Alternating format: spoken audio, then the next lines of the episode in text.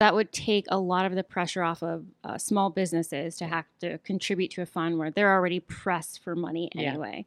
Um, and then when you look at things like Femisphere or GirlGov, it's really saying, you know, hey, we don't have all the answers here at WGF. You guys are doing the work on the ground and in your own kind of neighborhoods and respective places. So how can we kind of work together for a common ground? And that's really been kind of my approach. It's really, you know, meeting people where they are. So if you've ever done any social work classes, um, that's a big, huge thing. It's just meeting people where they are. Yeah. And that's what at WGF, at least through um, my work in my department, that's where I've been. I want to meet people where they are and we can move forward from there. And so when you're working with girls as part of Girl Gov, let's talk a little bit about that because I think right now is a time Oh when my gosh, women are feeling more like they need to get involved. They have to get Mhm. involved. Like maybe in the past have wanted to or maybe have, you know, maybe toyed with the idea, but the focus seems so much more when there weren't really resources Right. either to Right, support, even if you wanted it's to almost 20 the years perfect ago. storm, right? Right. Whether the resources are finally available, the knowledge the Mhm. base is finally available, and the, there's a real pressing feeling of need. So, how do you talk to, um, or how do you engage with young girls who want to be part of the process, or maybe already are part of the process, and help them focus their efforts? I mean, is that I have to imagine that's a big part of. You know, morale boosting has to be part of it too. I'm sure that, Mhm. that that's not easy work. But how do you get younger girls and you know girls who are not quite women but really want to be part of the conversation how do you get them and keep them motivated how do you get them you know to really uh, show them that this work can have value and that, you know where they can where they can take it I think one of the greatest things. So Amira Hunt is our Girl Gov program manager, and she's just like she's part time superhero. She's great. Um, but one of the things that I've had the luxury of doing, and I've really been intentional because I thought it was such an important part of my life growing up, is having someone, whether it's an, a relative or just someone in your community, ask how you're doing and how you're feeling about Mm. certain issues. And, you know, if I see that the president or Congress has done something during the day, um, asking the girls what they think about that. And oftentimes they've got so many opinions. And I, I think that we, as like, I don't want to say we're old here because we're not, but us as their elders, um, oftentimes think that, you know, they're not paying attention and that Mhm. they don't have so any are. opinions or cares. Like they're, they're woke, like they're Yeah. organizing on their own. And I think it's our responsibility as adults and folks that have kind of been through it is just, you know, to make that connection to them. Oftentimes it's just, you know, hey, I've got a friend that works for a congressional office. I will happily email them on your behalf and say, you know, it'd be great if you could meet with some of our girls. They're really spectacular. And even if they say no, one of the things that you see is that they're the girls specifically are just very excited that someone is willing to be an ally Yeah. and an accomplice in Yeah. that work and help them get the job done. So I I, love think the word that's so- accomplice that's perfect I know. that's really what it is so I actually I got this. Uh, it was Symone Sanders. She did a, Mm. a presentation at the August Wilson Center, love her and she had the greatest quote ever. And I've just been using it. But it's like you know I don't really care about allies. They're great, and I'm paraphrasing, but I want an accomplice. And when you're an Yeah. accomplice, like you're in the trenches doing the work, Yeah. and I think that's so critical, especially as like women and like citizens really trying to advocate and move policies forward. Yeah. What is it about the current um, political environment that you think is um, why is there that sense of urgency right now for for so Oh, many women? please. But let's. But I, I want to hear. Why from, like, is there a sense of urgency? We Gee, I don't why know. We think of it, but what are what are you hearing from women though? Why are they? Because it's a very you know just some of the reporting I've done Mhm. on women why they run for office, why they don't run for office is they're really worried about the demands on their personal time. They're really worried about, you know, their personal lives being put on display, being attacked. You know, that's a very real part of being part of the political process. So why are they what are you hearing from women who you know want to be have Mhm. finally decided, you know, that enough is enough? What are you hearing from them that they're willing to hey, these things aren't going away, except there's going to be this level of scrutiny on you. Why is it so? Why is it different now? What are you hearing from them? I mean, we sort of have we have our you know take on it. We sort of know why we think, but what do you hear from them? Because it's I read something really No, super agree. interesting today about how women are running for office differently. They're not Mhm. running for office the way men do. They're not Mm. they're they're running it, they're making it personal rather than keeping their personal lives out of it and being a polished finished Mhm. candidate they're making it personal they're talking about their childcare issues they're talking about their elder care issues or their problems they know family members who have opioid uh, addiction struggles so they're making it very personal. And so what are you hearing from them about? Like what is it in their personal lives that's sort of making them or, or, or giving them this sort of feeling that they have to do something and they have to run? So I think it's it's a couple of things. I think just traditionally in politics, like women have thought they need to be the perfect candidate. So they need to have Yeah. a PhD in like rocket science and psychology. Be senator from New like- York and Secretary of Mhm. State. yeah, and, you need, you need to have this perfect kind And of even then, pedigree. I yeah, and Yeah. and be groomed essentially. And we saw with um, you know, however folks may feel about uh, Secretary Clinton, like that's not the case. Right. So, and you know, even um, Western Pennsylvania is actually a prime example of this, where folks kind of are, are legacy candidates. So they're picked 10 years before they're going to run, Mhm. and then someone Mm. is grooming them, taking them to places, connecting them with Yeah. folks. So there's little chance of a new, fresh faced candidate coming in. And traditionally, and unfortunately, voters have just fallen in line. What you see from women now is like, hold up, like, wait a second, like, this process no longer works. And let me tell you why. These folks that are elected don't reflect my values, they don't Mhm. reflect my views, and they don't have my experiences.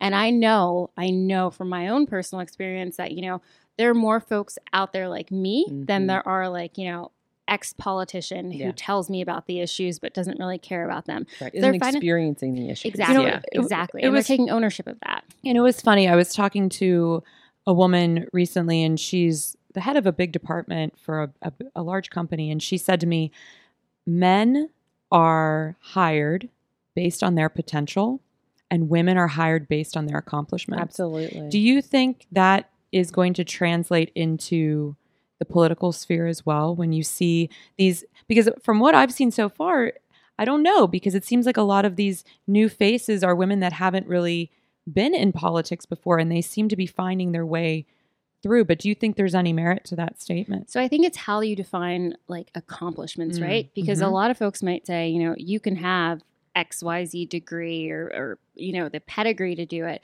Or you can have the person that's been in those community meetings that has helped advocate for, you Mhm. know, a policy to get through or a change in how government is doing business. And I think that's carrying more weight per Mhm. se than someone else who maybe has been a little bit further removed. I think, you know, you see what happened in New York and even, even Yeah. locally with Yeah. uh, Sara Innamorato and Summer Lee, they were doing work in their communities long before they decided to run. Mhm. And I think even both of them will talk about how they were looking for someone else to run in those seats. And Mhm. finally, they got to the point where they're like, you know what, I'm just going to do it. Which I also think is very funny that it takes women so long to get over that hump of just saying yes, that they're going to run. Mm. But they went out there and did it. And they did it based on their beliefs in certain policies Mhm. their desires to get business done in a certain way and the work that they'd done in the communities and the stories they heard like they weren't removed they were actually in on the ground doing the work and they decided to take that work that they were doing and elevate it to a different level How do you think? What do you think the difference is between how we, we've touched on a little bit, but between how women are running their campaigns as opposed to the traditional way that things have been run, and then are these young girls that are part of Girls Girl Gov, are they noticing this? Are they are they thinking about how they might run, and uh, do you have those conversations with them? So we do have conversations with them, and I can honestly say we always joke whenever um, we as staff get the opportunity to talk about them. Like someone in this group in this cohort is going to run for president or higher office. Like we just know it. we don't know when and we don't know what time, but they're so brilliant and so smart. And they've actually, so as a part of GirlGov, they run year long kind of policy and advocacy Mhm. campaigns. And one of the campaigns that the girls were working on was um, it was around menstrual equity. Mhm. And so one of the things that they did to end the year is that they we were able to get them a meeting with County Executive Rich Fitzgerald. So now, like ideally in a perfect world, like menstrual products will be provided at county parks. So when you go into a county park bathroom, there'll be no charge for you to, you know, get the the product that you need. And I think that's so huge because, you know, how many people think about that as a barrier when that's a huge barrier for a lot of folks as to whether or not they'll they'll go to a park or they'll enjoy a county service that they're paying for and these girls tackled it based on their experience in their schools and their homes um, around what needs to be done to make Allegheny County most livable for all. So I think you see with the girls, like they're doing it in their own way and on a smaller level, but that can always translate to running for higher office one day or a, a larger statewide policy change. And I think too, when you see that you actually made an impact, right? That must just So give you that sense of pride and that sense of like, oh my gosh, this this is really possible. Right. You know, we could actually do something here Yeah. because, you know, obviously people are now looking at the status quo as just that, and and there there wants to be this this urgency and this this this wanting for a fresh, uh, new way of looking at things. But I think people are still. Uh, there's still trepidation, especially because there's so many generations just living together on this in this Yes, country at yeah. this point. But I have to. I want to get a little more personal. I want to ask you your thoughts. So now that uh, Anthony, uh, the the Ju- Supreme Court Justice Anthony is leaving, what do you think is going to happen? And do you really think? And I know you and Heather have had this conversation. Uh, do you really think that Roe v. Wade could really be in jeopardy? Absolutely, Mhm. absolutely, and I think that I, I'd actually take that a step back. That even Mhm. prior to um, Justice Kennedy saying he was going to retire, that like as of you know Mhm. November 2016, a Mhm. lot of folks in the space thought that Roe v. Wade, and more specifically reproductive health Mhm. um, access, was in jeopardy. And I think what you see now is you, there are so many folks organizing on the ground, and whether or not someone's um, anti-abortion or pro-choice, like. The, at the end of the day, this is about women's health care Right. access. Yeah. And we can't continue to play political games um, to get political points. And I don't know why there's political points attached to this um, Yeah. Mhm. around women's healthcare access. We really need to center the conversation around that. because what's happened is been gradual, right? It's that sort of slow Right. drip of making it harder to get to a clinic, making Mhm. clinics have these outrageously Oh, God, difficult and labyrinthine requirements to be able to perform abortions if they're going to you know they there's so much so many barriers put in the way of it that it's making it harder and harder and harder. So do you think we're going to continue down that sort of chipping away at it? Or do you think it's going to be a one fell swoop? I, I think you're going to continue seeing, um, you know, what you see now, whether it's certain states in the South that might only have one clinic that provides abortion care, uh, whether it's, you know, a tax on the Affordable Care Act around Mhm. whether or not women, uh, an employer can provide birth control. Mm. All of these things, like um, I tell people all the time, like policies aren't made overnight and Yeah. policy change Mhm. isn't made overnight.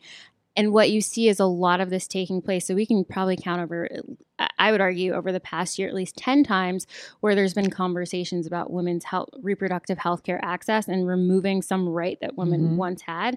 And everyone said, well, you know, it's okay, like because we have Justice Kennedy or because Roe v. Wade is like the status of the land. And what happened with Justice Kennedy retiring is a lot of folks woke up and you're seeing Mhm. a lot more movement on both sides around, well, what are we going to do when this happens? yeah so what are we going to do when this happens like what Keep What- fighting. yeah Keep fighting. like like i'm No, I know, but seriously it's like and, and for real, you know because i know a Because, lot of yeah. a lot of friends who are like okay go get an iud or a lot of friends are like i'm going to buy uh, you know a certain amount of the morning after pill so i have some in case someone i know needs it so so you know what what are the steps that you know as someone who i'm not in a position where i'm going to necessarily need to to have this medical procedure performed personally in the near future but what can i do as someone who wants to make sure this is available to anyone who does need it or does want it Well, how I do we there's also sure this preserve thin that? veil too that this is just you know this is a racist policy and it's also a policy Of that course. affects you know disproportionately affects women that are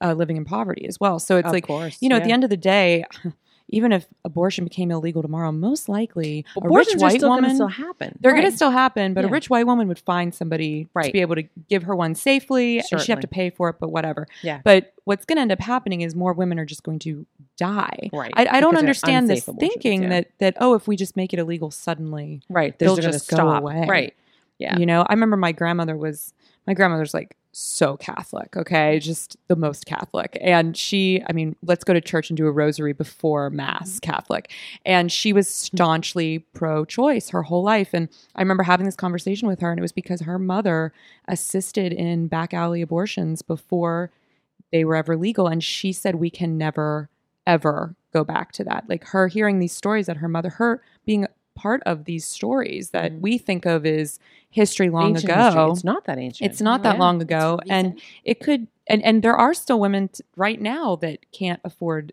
healthcare services and that are taking measures into their own hands, and and the results are not are not good for them. and I would actually argue that a number of people that fall on maybe the anti-abortion side Mhm. have really like lackluster memories as to like Yeah. what this was like n- nor do they actually have an understanding in my opinion of Mhm. history and specifically reproductive justice history Right. What we can do at this point, I think we need to get out there and support organizations Yeah. like Planned Parenthood, especially Planned Parenthood advocacy organizations that are holding politicians accountable, raising money, and supporting um, supporting candidates that are going to champion reproductive justice. Yeah. Secondly, continue being educated about the issues. Mhm. I think a lot of times politicians use this as just political talking points and try and score political Yeah. points. When at the end of the day, it's not about whether, you know, XYZ person like would personally have an abortion. Right. It's about providing health care to women. This is a women's health care issue.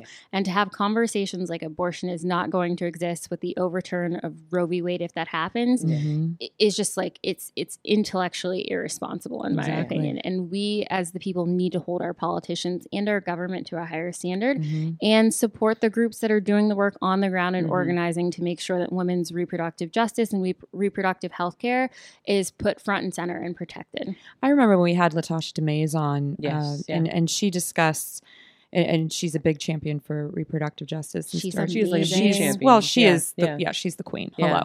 Hello, and I mean, love her. And, but but she talked about it in a way that I really hadn't thought about it before, which was how reproductive justice is economic justice Yes. as well, Yeah. and how if you don't have control over that fundamental issue or just over your body, you can't control your life. You can't control you know what what happens to you moving forward and so looking at it from that perspective too i thought was really interesting taking you know sort of the the passionate and personal angle out of it and looking at it too is just economics you know that that Yeah. that if we hold women back we're holding back a large part of a productive workforce that then can't make choices that can better their lives and then if they do decide to have a family later on those children then will be better taken care of Oh, there's definitely a business case for Mhm. it, right? So we can talk about, you know, when women decide to have children, I think Mhm. is important. Where they decide to have those children, at what Right. stage in their career do they have these children? At what stage on the economic um, on the economic spectrum are they having this? So a Mhm. lot of times you see a, abortions, um, women who are getting abortions. This is not the first time they've been pregnant. This is Right. not their, you know, they're not casually doing this. A lot of Mhm. times these are economic decisions that women are Mhm. making because they cannot afford in America to have a child. And Mm. if if we want to talk about being pro life, I think that like let's start at that point. Like why are folks unable to afford and even think about um, when they want to when they want to have a child in their life and how they want to do that. And that being again this political football that people toss Yep. all the time when it's life or death for a lot of people. And it's Yeah. the choice of whether or not they can feed themselves yes. or feed their other children. And Yeah. that's a conversation i think that if we can if we can move it that way and add a little empathy like we were talking i think that gets us a lot further than talking about whether or not someone is good or bad on the morality spectrum exactly. having an abortion. Well, and, and to your point, to circle back with the the paid leave issue, that in and of itself would really be a pro life Right. issue, right? I mean, and, and same thing with very basic. you know, yeah, and same term, thing with universal health care. Same thing for equal pay for equal work. I mean, these are all issues that allow all of us to have a better quality of life. Yeah. Mhm. And I wonder, like, do you think that it's, you know, I think the party that is anti abortion is very good at branding, right? They're good at calling something what they want it to be Pro life. They're very good at that. Do you think shifting the conversation means not allowing that branding to be what it's called? You know, because I, I sort of struggle with Framework. the framework is so Mhm. important. You know, I think anti-choice. it's just anti-choice. it's anti-choice, Right. and I think af- even not even just talking about abortion, but I think in general they're very good at labeling something, repeating that talking point, and sticking to it. Whatever they Mhm. call, you know, an abortion after a certain you know Mhm. stage in pregnancy, that's what it's going to be called because they. How do we help shift the conversation so that we can call this? This is a life-saving medical procedure for a woman Mhm. who is in late stage pregnancy and you Mhm. know it's none of your business why Mhm. but this is a life-saving medical procedure you see i get really fired up about this so how do we change the because i think the word choices and the way we talk about it is Mhm. really really important and i think that may be a little bit of a missed opportunity in some ways that we don't push back against that so how do we start having those conversations about what we call things and how we refer to things was that some of what Femisphere was? So Femisphere is really focusing on, um, or is really focusing, Mhm. excuse me, on the seventy-seven percent of single household or single moms in poverty that are head of households in Mhm. Pittsburgh. Which I mean, That is a staggering number. it's I, actually I take major. it back. It's seventy-eight percent. Oh my god. Um, and that I mean, you can think about like the living in poverty takes away a lot of opportunities and you don't have the same opportunities for education childcare is a huge hurdle Mhm. transportation housing etc there's all these barriers put in place and femisphere ideally was created to develop a system a femisphere essentially where Mhm. women have everything they need to thrive for them and their families um, but back to your point where you were saying i think that what you bring up is a really important point Mhm. um, education is huge.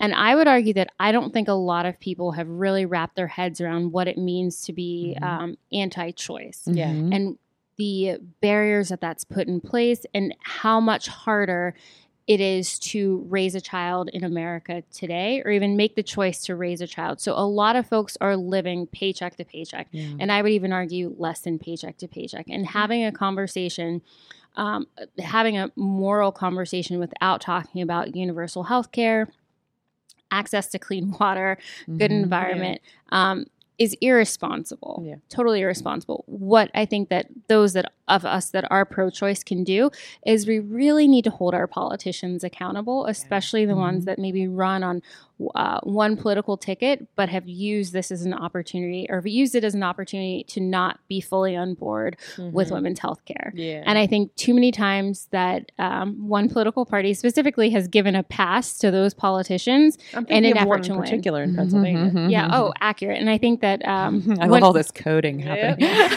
we all know. Um, We'll but send it's, the it's decoder ring totally you're not sure. irresponsible. It's so irresponsible Mhm. because what happens is that politician might get into office and immediately flip script Sure. and Yeah. become It the just biggest takes one vote, right? one vote, Yeah. one vote, and that's you know an ill-informed vote that's playing party politics, and we have to stop that. Like this is a healthcare conversation, Yeah. and we need to have this conversation in the healthcare sphere and also in the economic justice sphere. So when are you planning on running for president? Honestly, because I would vote for you. I'm just saying. I keep telling Natalie she has to run. She does need to run. Right? She does need to run. I would manage the hell out of your campaign. Oh my god. Yes. Oh, Someday I would even wear a dress. Yes.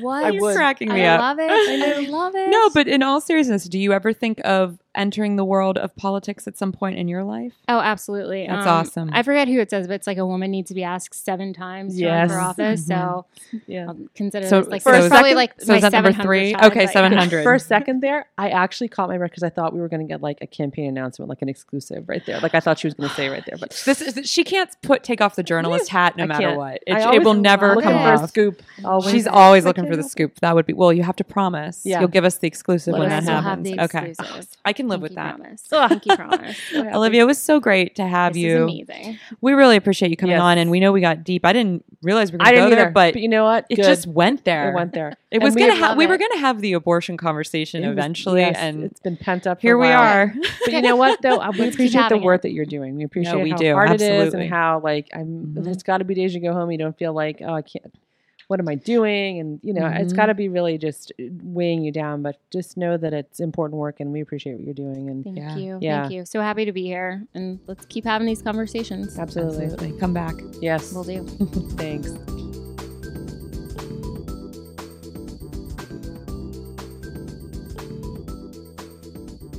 The Broadcast Podcast is proud to be a member of the Sorgatron Media family.